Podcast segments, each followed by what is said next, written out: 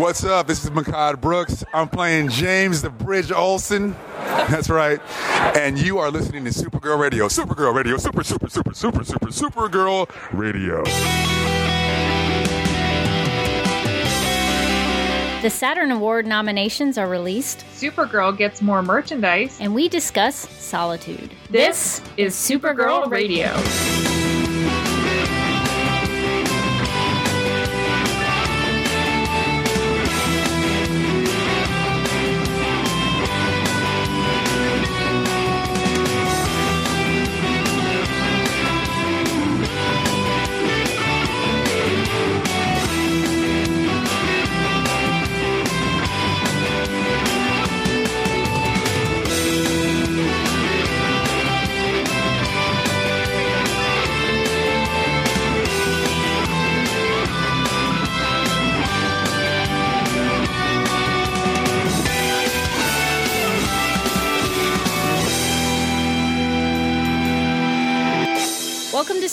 Radio, your source for all things related to CBS's Supergirl TV series and the character of Kara Zor-El.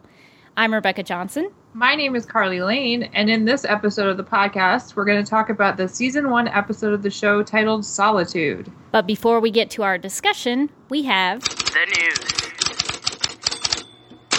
the Saturn Awards have announced their 2016 nominees, and Supergirl is among them in several categories.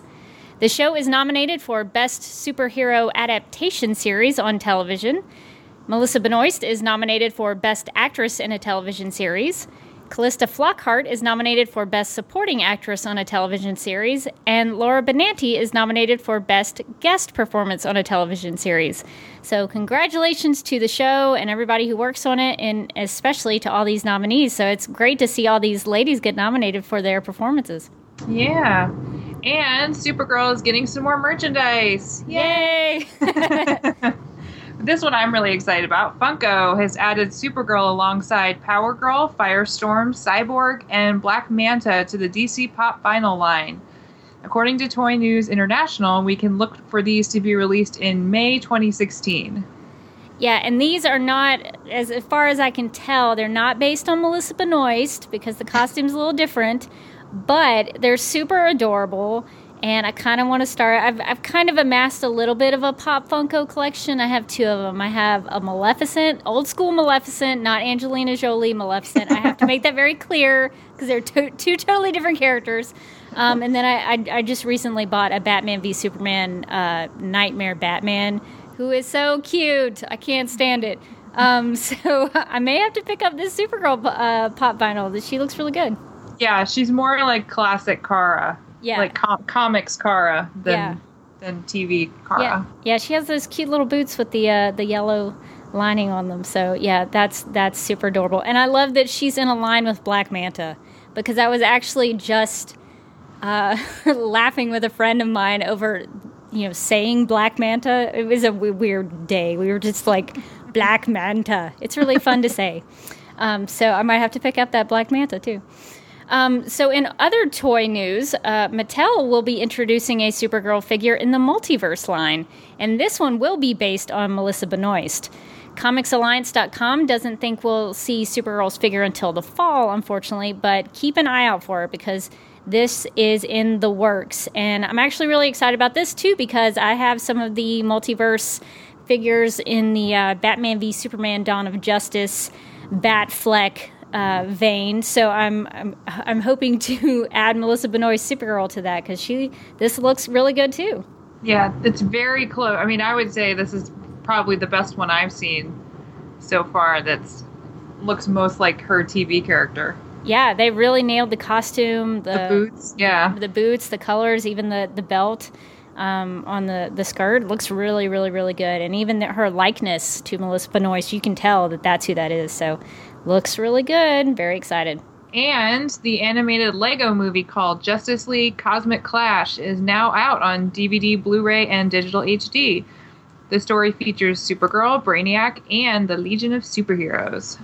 which is very fitting because Yes. some of the things that we're going to talk about in Solitude have to do with Supergirl, Brainiac, and the Legion of Superheroes. Um, so I saw a little bit of some clips in the trailer to this Justice League Cosmic Clash, and it looks adorable. These Lego movies are so cute. So look out for that and uh, check it out if you get a chance. Well, let's get into our discussion of the season one Supergirl episode titled Solitude. And here's the official description by CBS. Quote Kara travels to Superman's Fortress of Solitude in hopes of learning how to defeat Indigo, a dangerous being who can transport via the internet and who has a connection to Kara's past. Unquote. So, Carly, since this episode was titled Solitude, we have to talk about the Fortress of Solitude. So, what did you think about this version of it and Kara and James's trip to go get information from it? Super exciting. I wasn't, I mean, I'm familiar with the fortress from other adaptations of Superman.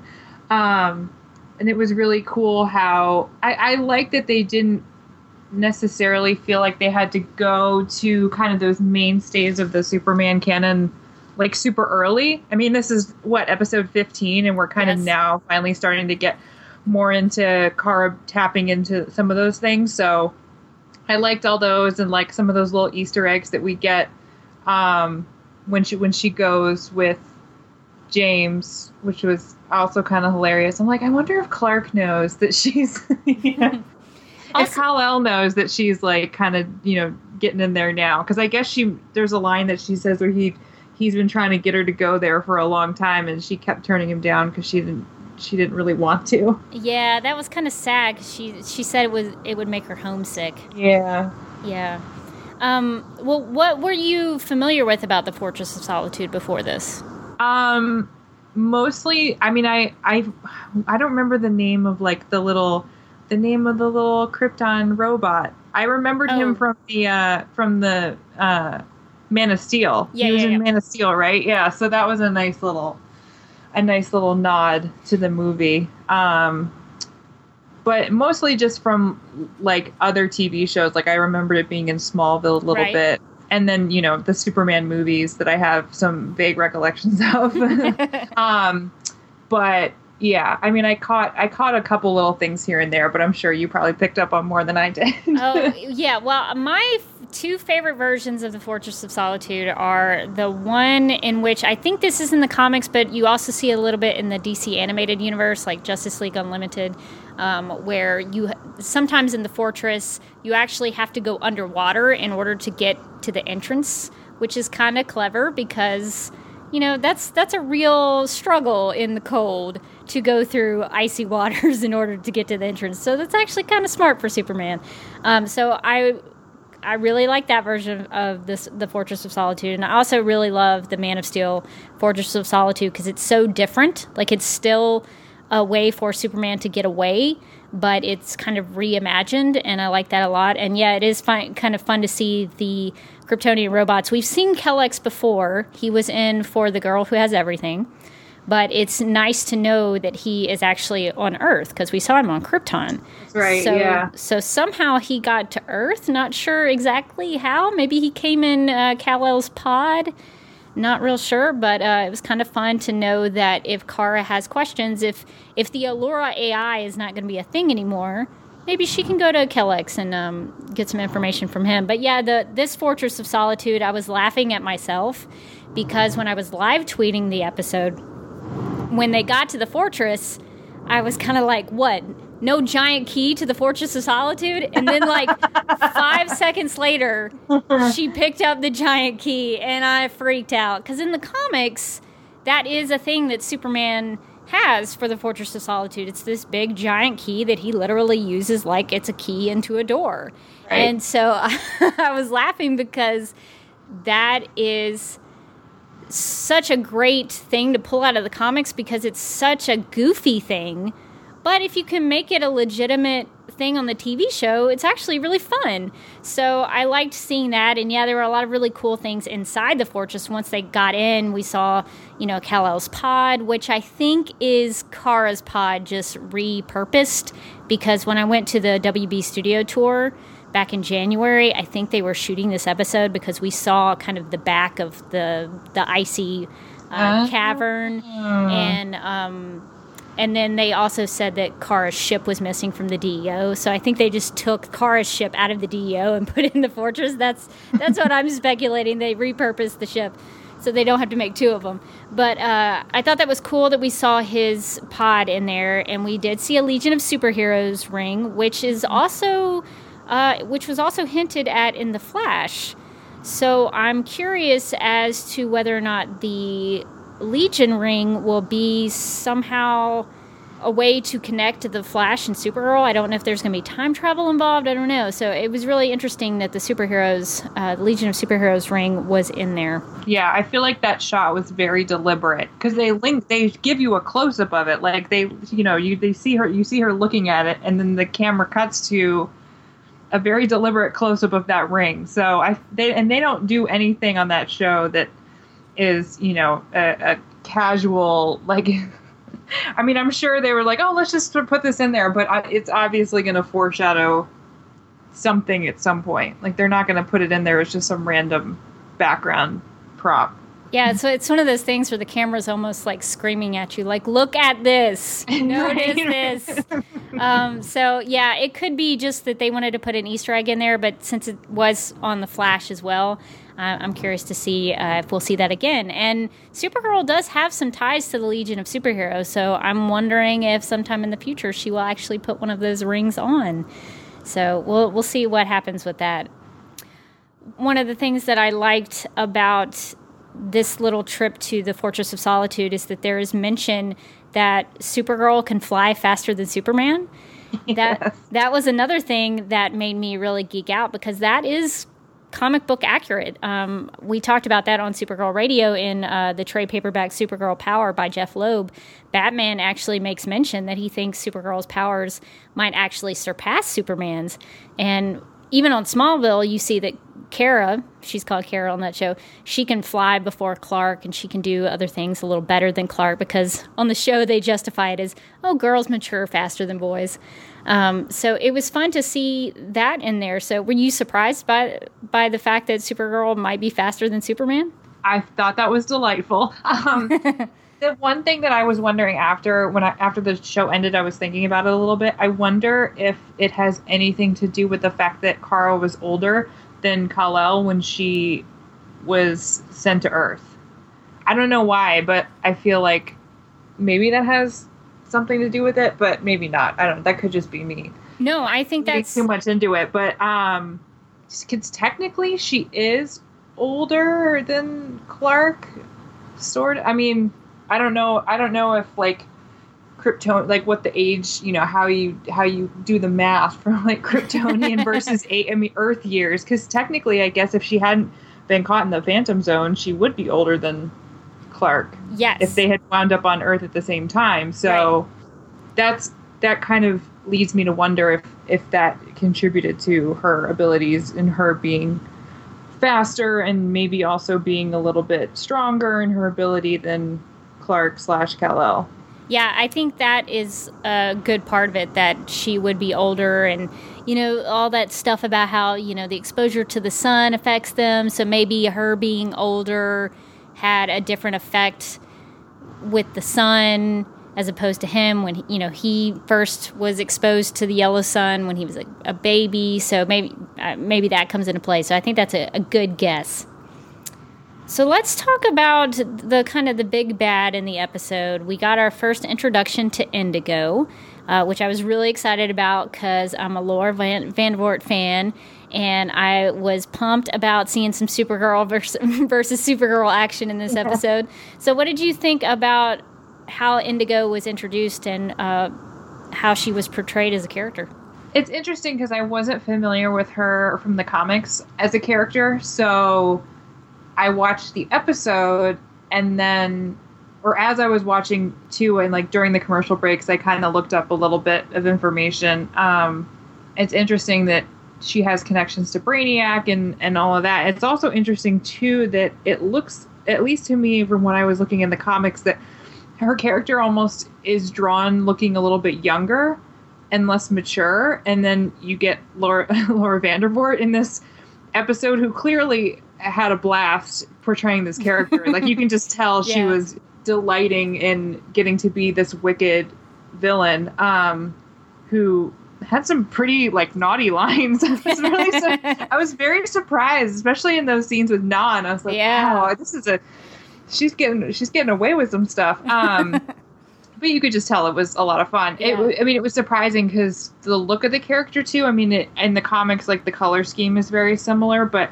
her hair is a little bit different. Like it's shorter in the comic versus in the TV show. So it was just, it was very interesting. I think I like that they there was like the nod to Laura having been on Supergirl. Like you actually got to see her like her real face when she was Oh, briefly in the computer at the beginning before she came out and started trying to mess with things. Um, but no, it was it was a lot of fun. Mostly, I'm excited because they left it up in the air as to whether or not she could come back for more episodes, and it looks like she probably will. So Yeah, I hope so as well. And I, I think she might do a couple episodes. Not sure how many, but I, I, I do think that Nan will probably use her in some way to help this myriad thing go forward. And I, I'm like you, I really enjoyed Laura Van Dort getting to play a villain because I've seen her do that a couple of times. Like on Smallville at the end of season seven,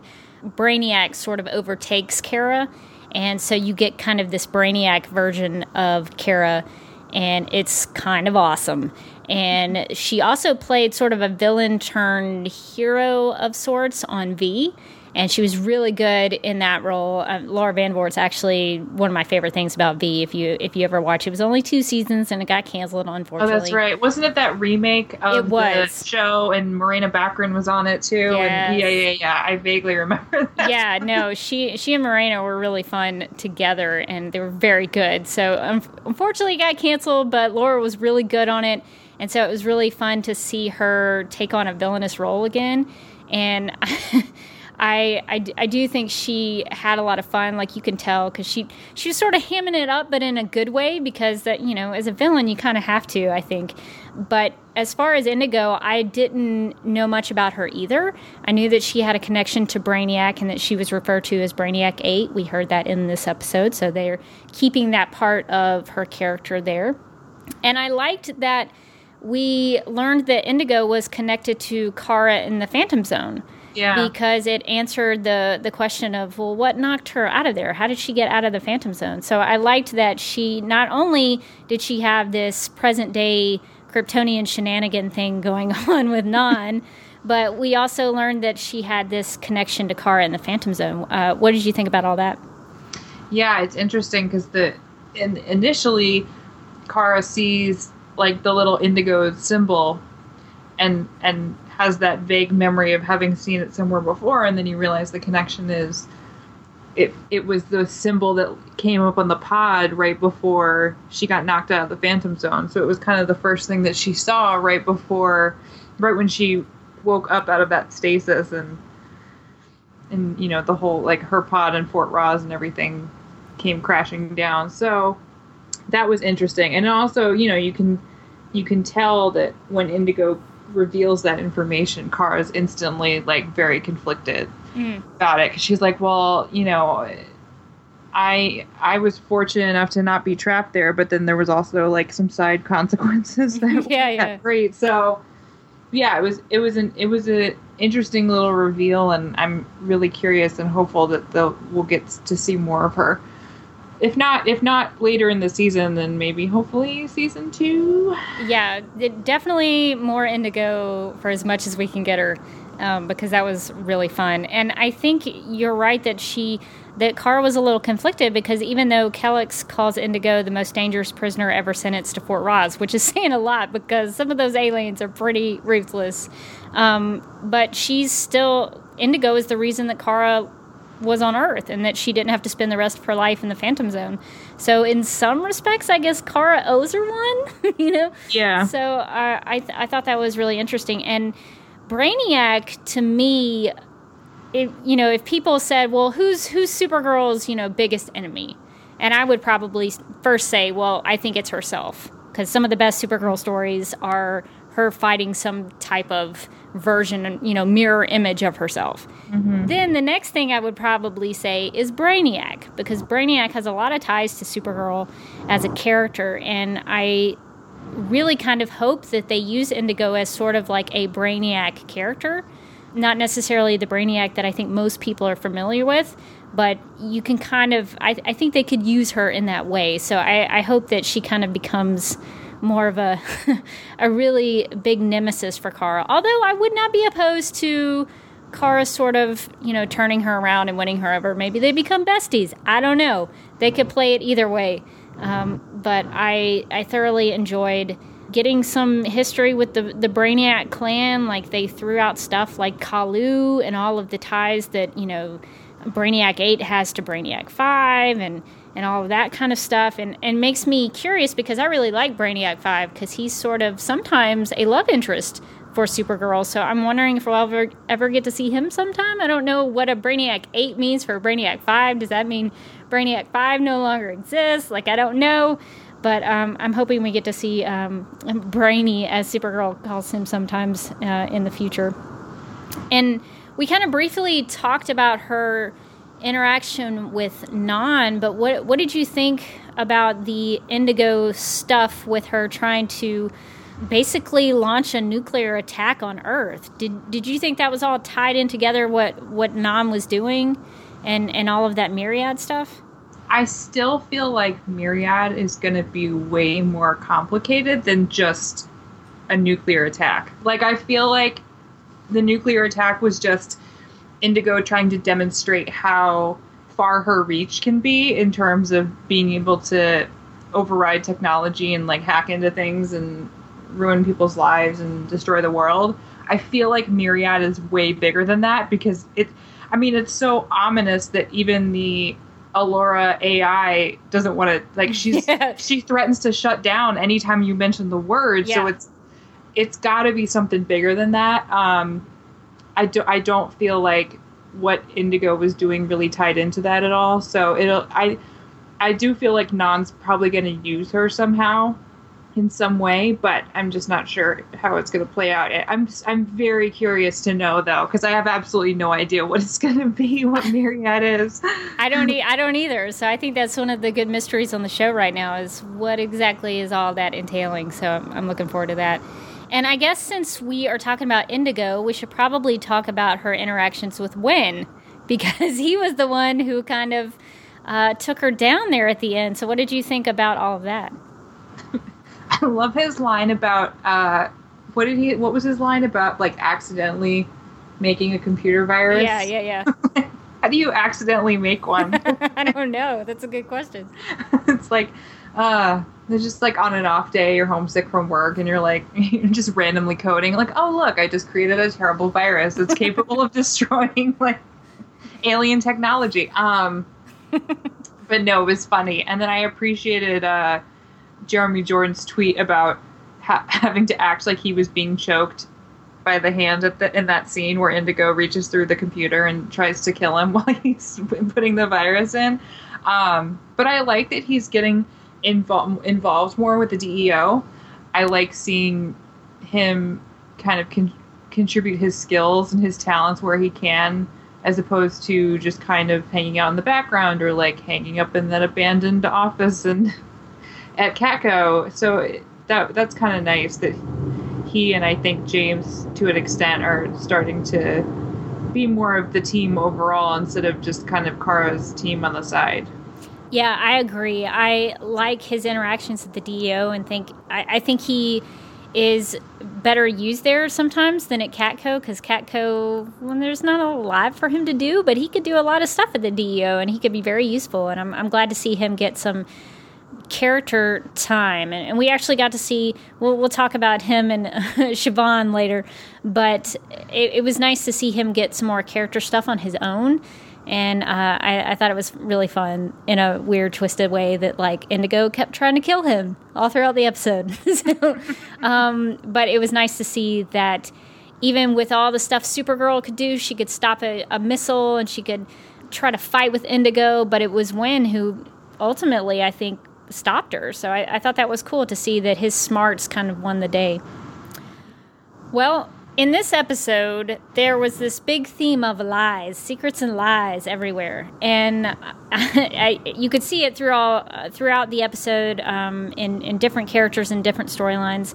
Um, so, what did you think about the truth finally coming out between Kara and Alex, and Alex sort of fessing up that she was the one who killed Astra instead of J'onn?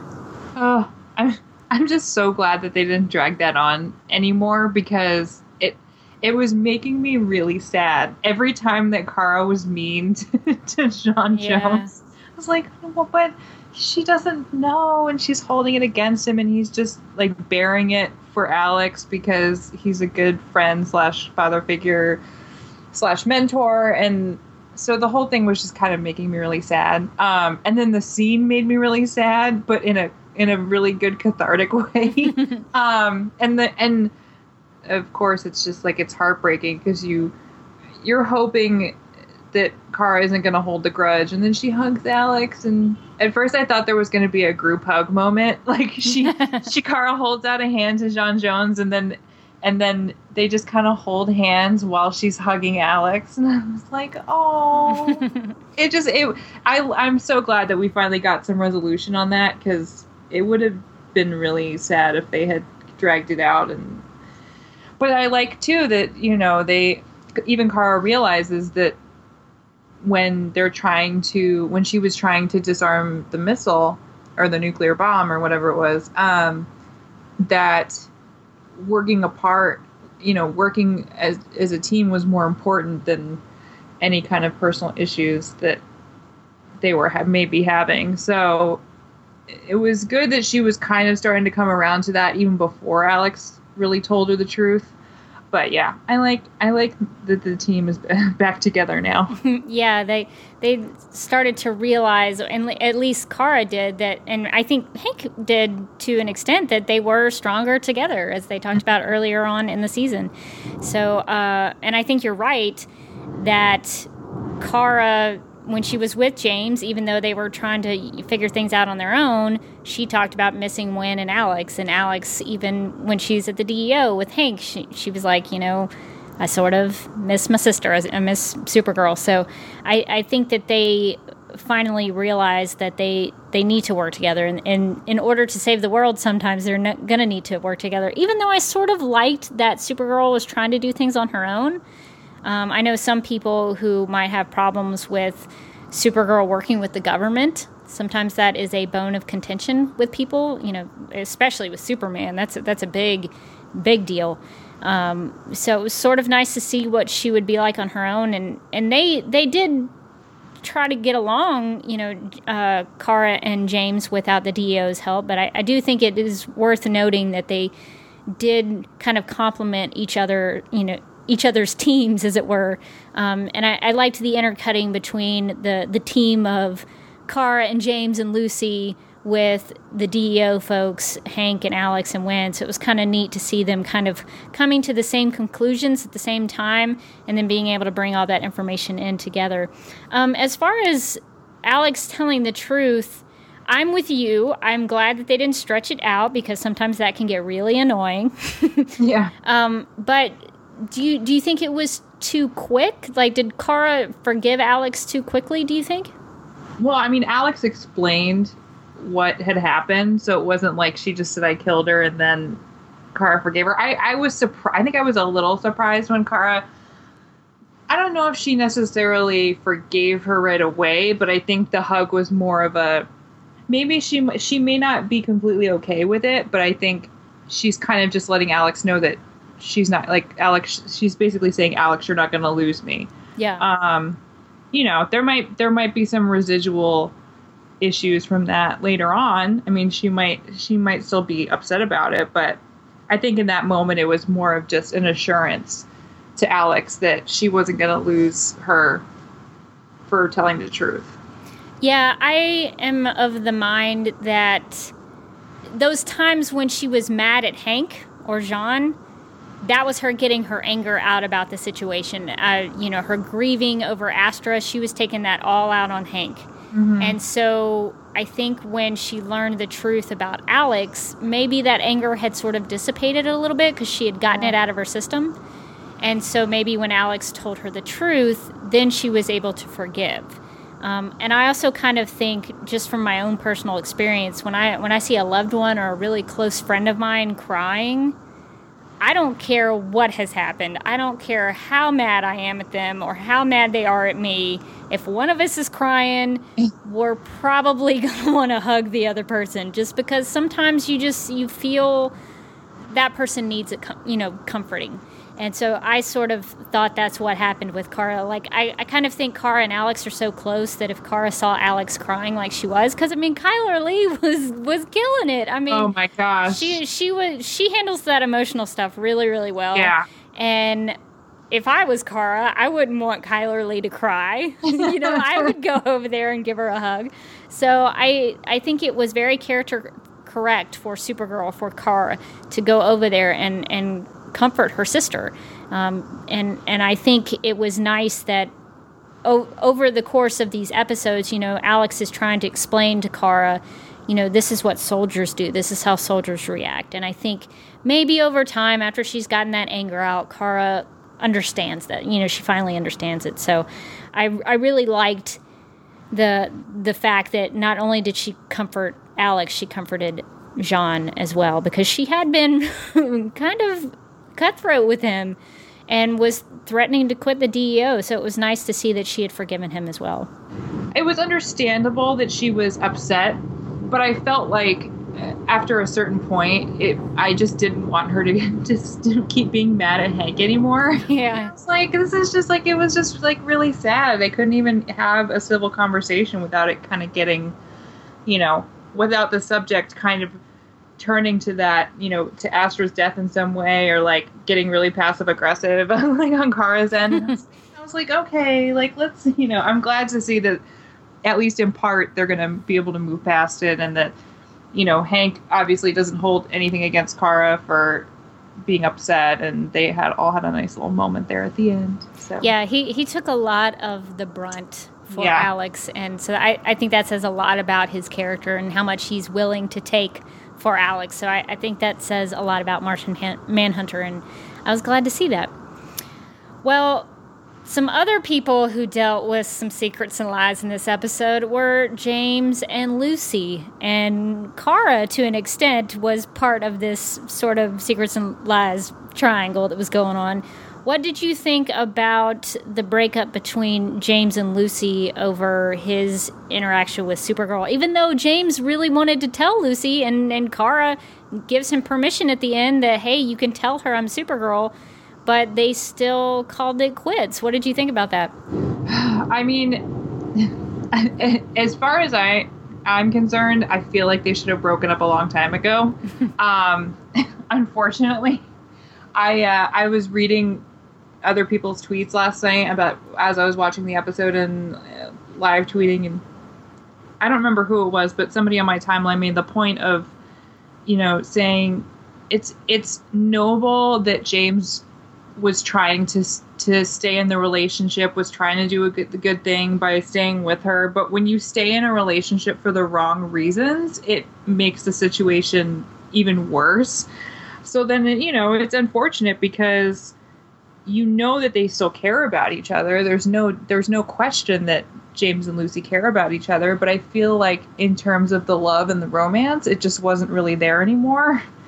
So I feel like it was a good decision in the end, but I think it was something that should have happened a long time ago.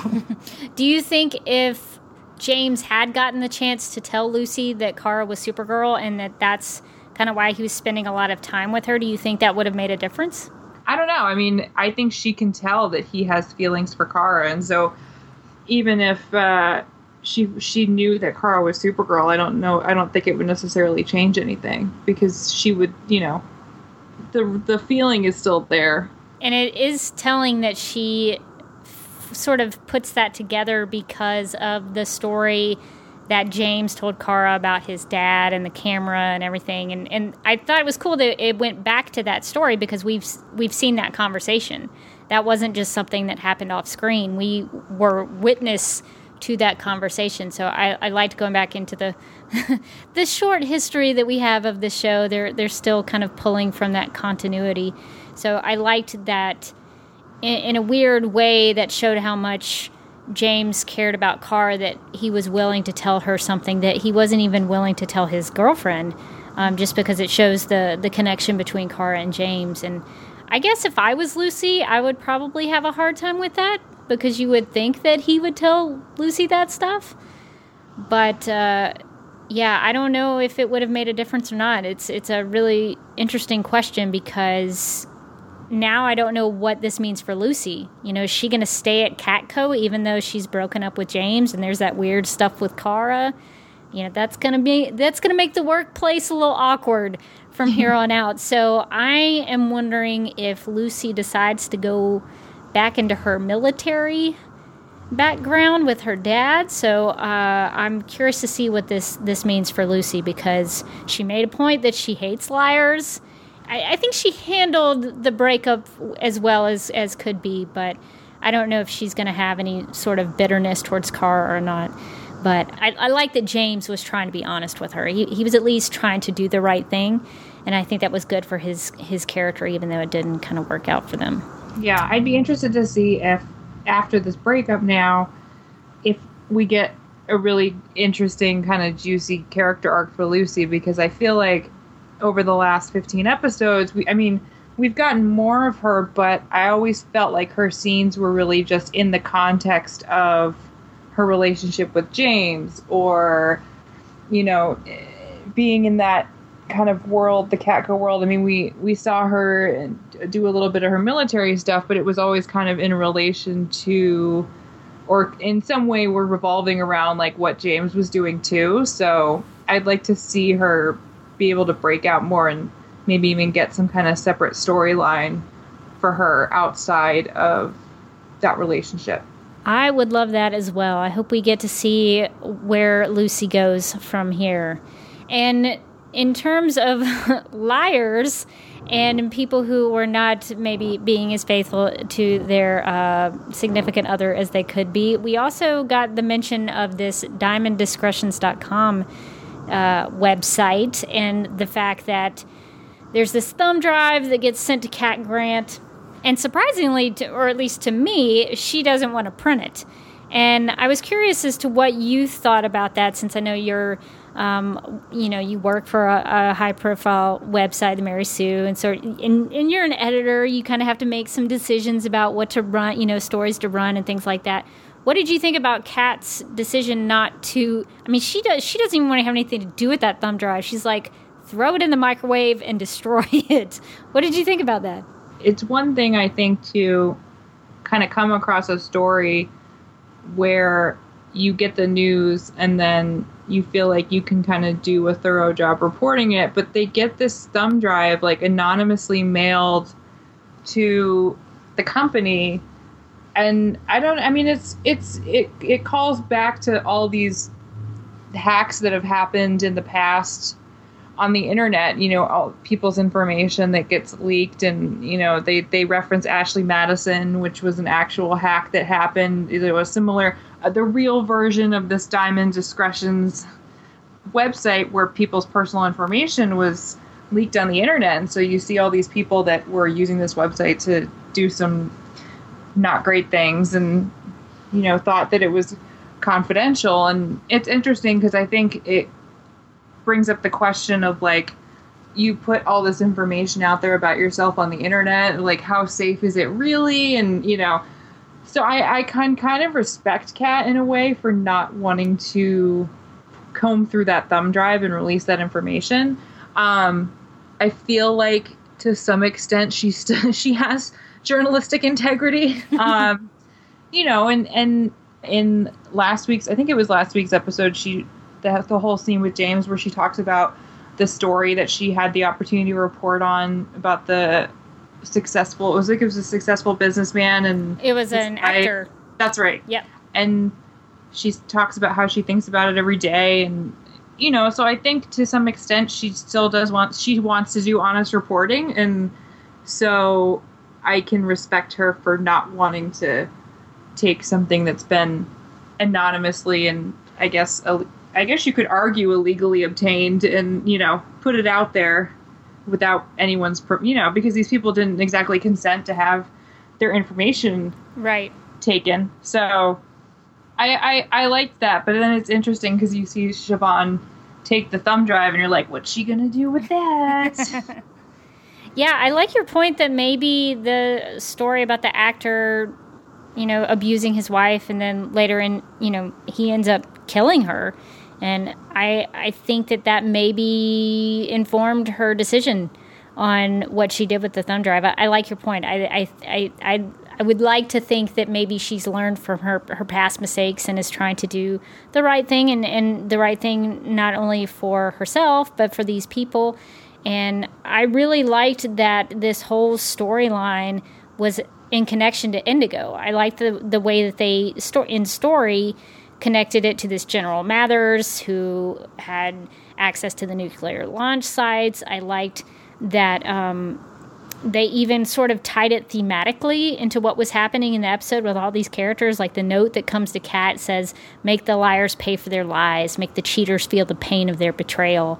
And I just thought that that sort of summed up kind of what was happening and all the choices that people had to make throughout the episode. You know, Lucy having to deal with James and how she sort of felt a little betrayed, and Alex and Kara and how Kara could have, you know, made made her feel the pain of her betrayal and her lies, but she chose to forgive. And and Indigo, I think, is a character who probably would have wanted to make the liars pay for their lies and and do all sorts of bad stuff, but it was interesting to see that that note. I I think sort of tied into the characters and their choices in this episode. And I also you mentioned how Indigo shows up on Cat's monitors, my my beloved monitors in Cat's office, and she calls Kat the queen of all media. And I thought that was really interesting because that was in the Livewire episode, and I wondered because I don't know. I sort of got some some weird vibes. Like I don't know if she's connected to Livewire. Siobhan, like you said, was acting a little shady. I don't know if all of this is somehow connected. If if Indigo just found Kara knew she worked at Catco and that's why she did what she did, or maybe she had some help. I don't know. But it did seem to be a little shifty. Um, but I did like I did like the use of Indigo showing up on Cat's monitors because that is a really scary image. And the fact that I would be a kind of scared if I was Cat to go in my office sometimes. Like I probably would not. I'm I'm kind of a scaredy cat by nature anyway, but I probably would not go into that office by myself anymore because who knows what supervillain is going to pop up on those monitors. It's, a, it's happened to her twice now. But uh, so that's why I really respect Cat. She's not afraid of whoever's on the other side of that monitor. So I, I thought that was really fun. And we sort of briefly hit on Siobhan, but what did you think about this? Is her second episode now, and we kind of have seen a little bit of character progression for her. Uh, what did what did you think about what she was doing and how she was portrayed in this episode? Uh, I like that we got more dimensions to her character. Um, they're starting to round her out a little more, so she's not quite the mean girl stereotype that we saw, you know, last week. Um, I, during my live tweet, I made a joke that during the like her first scene with Winn when he helps her with the copier, was like, you know, maybe maybe I smell some romance brewing. and then they kissed at the elevator. Actually, I think they were kind of making out a little bit, and um, I was like, ah, like because part of me is really glad that Winn could potentially. I, I mean, we know how it's going to end up with Siobhan. Not great, but I I'm glad that they are giving him maybe a, a little bit of a distraction so he's not sitting in the corner like pining over Kara and what could have been. Um, so that and I like that they're they're dynamic. I feel like the actors have really good chemistry. They they play off each other really well. So that was kind of just a little fun set of scenes between the two of them. It broke up the episode a little bit from all the really serious like indigo stuff and then the, the really devastating Yeah, like, yeah, yeah. catharsis at the end. Um, but the other, the thing that I didn't like about it was I kind of felt like it played into the stereotype of like, this guy listened to me talk about my daddy issues, and so Mm. now I feel like you know now we're gonna make out. Like it was kind of like, uh, I don't know. Like, is it too much of a trope to like that we've seen before, where the mean girl kind of is willing to like, I don't know, like, because I, I don't, I don't think they're gonna be in a relationship at all. But it's like the mean girl with the with the guy that listens to her, and then Right, you know, so then she's like willing to open up, but then you know she kisses him and then goes, "If you tell anyone, I'll kill you," like that kind of thing. I mean, I I think the show is smart enough that, and especially knowing what we know about what, where Siobhan is going to go as a character, that they're going to probably put some kind of really good twist on it. But it was a little disappointing. I don't know. I had mixed feelings overall. Yeah, to make no- a long story short. yeah, I can I can understand that. It was a little tropey, and it was a little tropey, not in just in terms of like their relationship and why she kisses him at the end, but the daddy issues and all that. But in some ways, I did like that because Winn could share his experience with someone and Yeah. and identify with somebody. Because I think you know Kara has a good family. You know James we we don't know so much about his family life, so we can't really make a judgment call on that. And of course, you know Lucy's got daddy issues, but I I think it was nice to see Winn being able to take his, I guess, personal tragedy, if I if I can borrow a Steel Magnolias term. Um, I kind of want to say it in a really southern accent, but I'm not. I'm going to spare everybody uh, my personal tragedy. Um, did. I did it anyway. Um, if you haven't seen Steel Magnolias, you need to watch it. Um, but Winn could take his personal tragedy and kind of help somebody else with it, and I thought that was the, the, the that part of it was good, and I liked that. And I thought it was interesting that over the course of the episode, we kind of see Kara, even though Siobhan treats her like crap, you know, she calls her Kara just like Cat does. Um, she calls her Tweedle dumb, and, and Kara's like, I could throw her into space. you know, like Siobhan doesn't treat her very well, but Kara kind of saves her butt a couple of times in the episode. So I thought that was great that even though Kara doesn't really like her, she's willing to step in and help her out just like Supergirl should. So I I enjoyed the fact that we're getting more from Siobhan. We're learning more about her history and her as a character. And I, I like the way they've even down to the, her wardrobe. I've noticed she wears a lot of blacks, a lot of black and white, um, a lot of kind of crazy patterns and things. So I, I think they're even sort of hinting the silver banshee within her wardrobe. So I really like what they've done with Siobhan so far. Yeah, the only the only part with Winn, and this doesn't even have anything to do with Winn really, but when Cat called him Toy Man Junior, Oh was yeah. like, ah, like I love Cat, but it just felt so unnecessary. It was just felt it almost felt like a little mean, especially yeah. given how how you know Winn's feelings about his dad, and it's like there's so many issues there, and it's just like oh, like that was a low blow. that was a low blow, Cat. But I think it says a lot about Winn as a character that he's able to rise above that. He knows he knows that Cat is just saying mean things to say mean Yeah. things. Like maybe he's so used to it that he just kind of lets it roll off him. So I, I think that says speaks a lot to his character that he wouldn't take that personally and that he would still try to help everybody even if she was mean to him. So I, I agree with you, with you that though that was a little bit of a low blow, but good for Winn for not giving in to um, her being mean to him. Well, what are your overall thoughts about Solitude? Um, what did you think about it, and did you like it? I the last scene I my was probably my favorite, or at least this. Well, it was the I don't know. It wasn't the last last scene, but the scene with Alex, Kara, and Hank. Right. And then the rest of it, I felt like it was just really fun. Indigo was just a really fun character and kind of sassy, and like she's just like a little bit naughty and fun. So I just thought that was like a nice little, a nice little treat for you know, and and also a little bit of a break. Um, I I I don't know if it's uh if it's. Mm, I guess I could say you could say it's it was a little bit lighter overall in tone than some of the last episodes have been. So it was an, I felt like it was a nice little a nice little uh, shift from some of the more serious episodes we've had. Yeah, I think this is one of my favorite episodes of the season. and I enjoyed all of the geeky things that were in it, all of the little Easter eggs, but also the character stuff was really good. All of the emotional beats that played out, the the way characters handled things, I think were really great. Um, I loved even the the little things like and and since you and, and Morgan have been talking with me about Adventures of Supergirl, uh, the digital comic series based on this series, this TV series, um, if you're not listening to our episodes about Adventures of Supergirl, you should do it and buy the comic because it's great.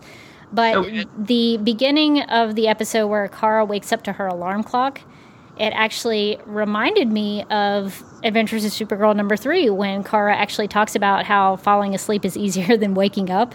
And uh, I, I sort of now, having read the comic and, and watching the show at the same time, it's kind of neat to see sort of how things are sort of maybe played a little bit with each other. And I think that's because, you know, Sterling had some of the, the scripts to kind of check out before he started writing his comics. So I, I think I see sort of you know him playing a little bit with that in the comics. So I, I liked that, and they're just like some really superficial things I really loved about this episode, like the the mason jar lights in Kara's apartment. Yes, yeah, I was like, that was a nice little thing. Where can I get those? I would like those are really cool. And there was even um, the truck that almost crashes into the family's car uh, has a license plate on the front of it that says Plastino, which is a nod to Supergirl co-creator Al Plastino, which is really cool. And fun fact, if you're into fun nerdy trivia facts, Al Plastino also had a hand in creating Brainiac and the Legion of Superheroes, who also played parts in this episode. So I thought that was a really nice little Easter egg. And they talked about Fort Pemberton, which I had to look up. And in on the show, it's a site targeted by Indigo, but in real history, in real U.S. history, it's a large Confederate fort that was in the Civil War in South Carolina. And I was like, hmm, that's a random thing for them to talk about. But then I saw that Michael Bailey, our friend Michael Bailey from uh, all sorts of podcasts, Radio KAL, Views from the Long Box, you name it, Michael Bailey podcast about it. He tweeted, uh, "quote Pretty sure Fort Pemberton is a, is a reference to Sylvester Pemberton, the Star Spangled Kid, who was co-created by Jerry Siegel, who was also one of the uh, co-creators of Superman. So uh, I would like to think that that's the Fort Pemberton that they were referencing, and maybe not the Civil War era fort, because I thought that was a little random. But uh, it was uh, a fun little thing that they put in there, and I like that we find out that Kara is a Harry Potter fan. Stuff like that is really fun.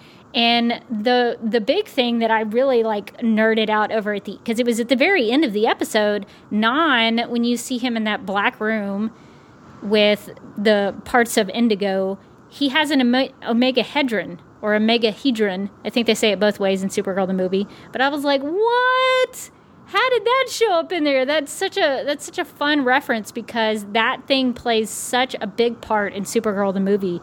And I'm curious to see if we see that pop up in any more episodes. So lots of fun Superman and Supergirl references in this episode. So I nerded out about all of that and my geek flooded my house. It was great. um, but I think that's going to do it for our discussion. But uh, let's find out what our listeners had to say about solitude. At Craig R. Mac D said, Great to see the fortress, the key, the Legion flight ring, and the Omega Hedron. Hedron. Parentheses, Supergirl movie reference. At Bree Quinn 23 said, Indigo was great, but the ending is what got me. Me too. Uh, Alex confessing to Kara about Astra. Chyler's performance was amazing. So true. Uh, also, holy moly, the Fortress of Solitude. the key, Kelex, Legion Ring. Man, they had a bit of everything from comics. At Child Golden says it was a really exciting episode all the way to the end. At like a ditzy do says so much geek porn. Best episode since Human for a Day. I can't think of anything I didn't absolutely love. At M. Miller Tech View says, Tears in my eyes for the love of all that is good. That was amazing.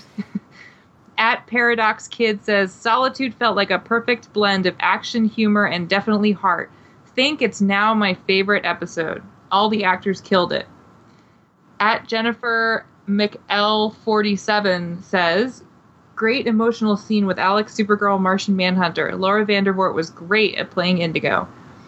At M. Teaston says, Great to see some pre Earth flashbacks. The fortress looked awesome and Indigo was kick ass.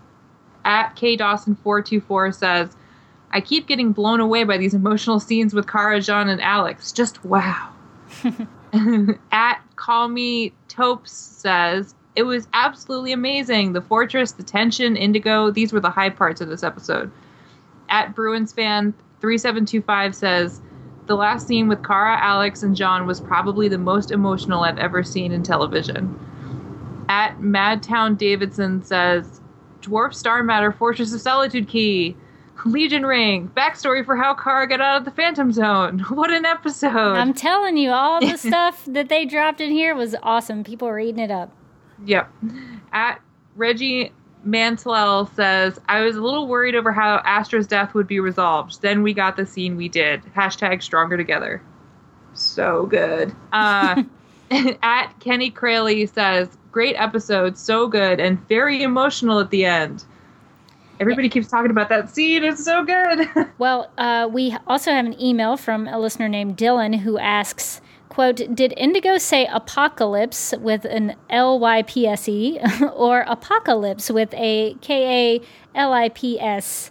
Um, could Darkseid be the season two villain?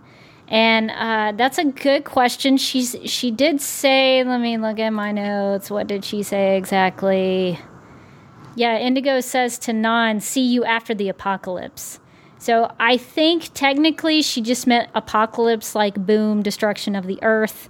But sometimes when these things happen, especially in a uh, super family related story, you know you can't rule out Darkseid. You can't rule out Apokolips, the um, the place where the parademons and Granny Goodness and the female Furies live.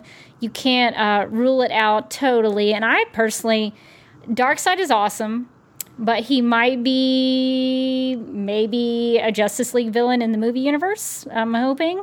Um, but I hope that Supergirl, if they ever do go to Apokolips, I hope we do get to see Granny Goodness and the Female Furies. I think that would be a really fun way to do Apokolips, but keep it Supergirl centric and keep it sort of, you know, female villain centric. That would be awesome. So I hope we get to see that, Dylan. That would be cool. Um, Dylan also says, I'm also surprised that with the Legion ring appearing, no mention was made of Brainy. He's the best Brainiac. And so uh, Dylan is talking about Brainiac 5, who I also love as well. There's no mention of him, but that does not mean we won't get him sometime in the future. I'm not going to lose hope on that one. Uh, we also have an email from Derek who asks, quote, are Winn and James a part of the DEO now? Which I, I mean, we talked about this a little bit earlier in the podcast, but I think yes. I mean, they're they're pretty much given. Uh, I would say almost full access to things. I mean, they give Winn pretty much unrestricted access to the computer, and James seems like he's walking around Yeah. all over the place. like he just walks into the DEO. So I I feel like they're maybe unofficial team members now, at the very least. Yeah, I think Winn is more of a DEO guy than James is, just because we do see Winn interacting with the DEO agents a little more. But you're right, James does seem to kind of come in and go uh, when he pleases. So I don't know. We'll see. I don't know if uh, if if that means Winn's going to have to, you know, meet the dress code with the black shirt and the black pants. I mean, if he's if he's going to work at the DEO, he needs to wear the right clothes. So yeah, it's kind of fun to see Winn in the DEO and kind of being in that set and that environment. So I like that a lot. Well, and our last email comes from Gregory, who writes, "quote I am so totally shipping Siobhan and Winn. I'm glad that he finally has a woman who recipro- reciprocates his attraction to her." Unquote. And I think that's really a really good point. And I think you mentioned earlier, Carly, that now he's sort of he doesn't have to just sit around and kind of deal with his feelings for Kara. He can kind of move on, and I guess he's sort of doing that with Siobhan a little bit. It was just so funny because in the scene, you watch you watch the series of expressions go over Winn's face when she when Siobhan kisses him. Like he, he's not really sure what she's doing at first, and then he's like, "Should I be into this?" And then at the end, he just kind of like dives in. Yeah, I guess in some ways maybe he has, you know, because he does have, I think, have a little bit of a self esteem. you know situation going on. So I think it, it's good for him to see that this you know attractive lady uh, finds him attractive and uh, kind of wants to be around him and and. And, and not just as a friend, as somebody who is actually attracted to him. Uh, although it's going to maybe break his heart later when she turns out to maybe be a supervillain. but uh, but it, for, as for now, I think it's nice for the Winn character. Well, if you want to contact Supergirl Radio, like all of our listeners that we just um, read emails and tweets from, you can email us at supergirlradio at gmail.com. You can post a comment on our website at supergirlradio.com. You can like us on Facebook and follow us on Twitter and Instagram, all at Supergirl Radio. And we have become a literal Supergirl Radio on Spotify. So check out our playlist. We've got some cool songs that are featured in the show that have to do with Supergirl, that have to do with Superman, with superheroes. Um, so we've got a great playlist that is there so that if you want to collaborate and add things, you can do that as well. So it's it's been really neat to see listeners add to that playlist. So definitely check it out because this is a playlist for all of the fans of the show and all of our listeners. Would you say it is a super playlist? It is a super Supergirl radio playlist. we are available on iTunes and Stitcher. So if you have time, we encourage you to give us a rating and write a review. Thanks to user Writing Bean for leaving us a review on iTunes. Yes, that's awesome.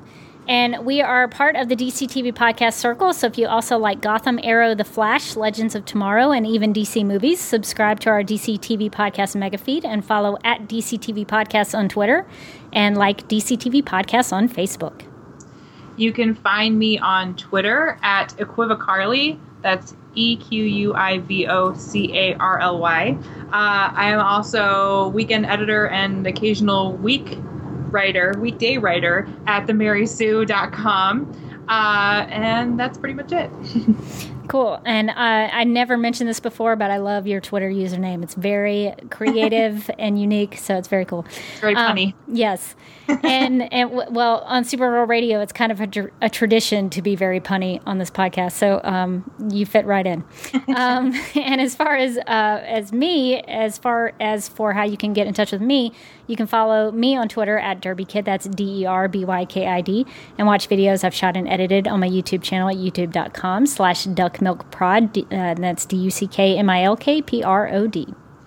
If you'd like to stick around for a quick spoiler section about the next episode of Supergirl, we'll be doing that after our theme music. But until next time, I'm still Rebecca Johnson. And I'm still Carly Lane. On your next trip to the Fortress of Solitude, remember that nobody likes a backseat flyer.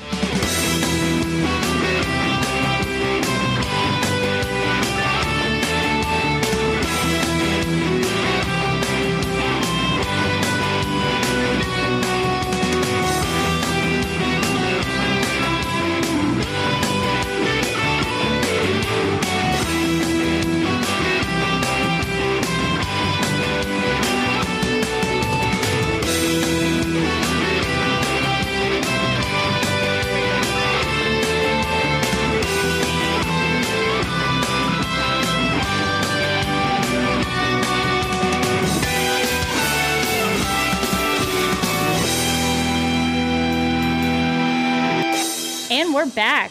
And while we don't have a new promo for what's coming up on Supergirl, we do have an official description for the next episode titled Falling, which will air on March 14th. The official description says, quote, Kara turns on her friends and the citizens of National City after being exposed to red after being exposed to red kryptonite makes her malicious and dangerous. Also, Cat appears on the talk to discuss Supergirl, end quote. So, Carly, what in this description uh, has you most excited about the next episode? So much. Um, well, first the red kryptonite, which we've talked about uh, before off podcast, but I I'm excited to see how Supergirl is going to handle the red kryptonite because it's a really big part of the Superman mythos. Um, and other we've seen it on other shows, we've seen it on Smallville, we've seen it, you know uh, it, it, was it was on Lois and Clark, The New Adventures of Superman right. as well. Mm-hmm. That's right. And uh, so I'm really excited because they released some promo photos, and it looks like it's going to change a lot about Kara, even down to the way she dresses. So um, I yeah, I'm really looking forward to it. I'm looking forward to see how Melissa Benoist plays Red Kryptonite Kara differently. Um, I feel like that's probably going to be a fun little a fun little thing for her as an actress to, to kind of get to play with the character a little bit. Also curious about so it it says that cat appears on the talk. Is that like the actual real tv show the talk or is that the fictional talk no of- this is very much a cbs synergy situation happening here where cat goes on the actual cbs show the talk. Yes. um, I I sort of don't like that because I've seen this. You know, I always talk about the Young and the Restless on this podcast, people are just gonna have to deal with it. I love soap operas.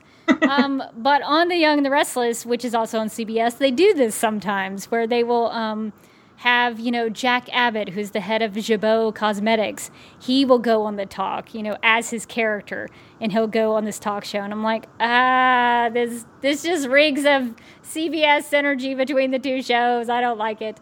But um, it will be interesting to see what Cat talks about when she goes on the talk and what the ladies of the talk have to say about whatever this is. So I'm curious as to see because we know Cat is the queen of all media, and this is you know we we know about you know Catco and the magazines and the websites and all of that, but to know that she's going to be you know appearing on television, that is something that I'm very curious about. And also with the red kryptonite, like you said, it has been in different incarnations and different TV shows. Um, but in some of those shows, the red kryptonite has different effects and it um, has a different purpose. Uh, like, say, Lois and Clark, The New Adventures of Superman, red kryptonite was a little bit different than it was on Smallville. So I'm curious as to see how they will use it on Supergirl. It does seem to make her a little meaner um, which is definitely going to be different. Um, uh, but I do think that that will give Melissa Benoist something fun to play. So that episode seems to have a lot of interesting things in it. So that'll be a fun one to talk about. Well, thanks for listening, and we'll be back with another episode discussion next time on Supergirl Radio.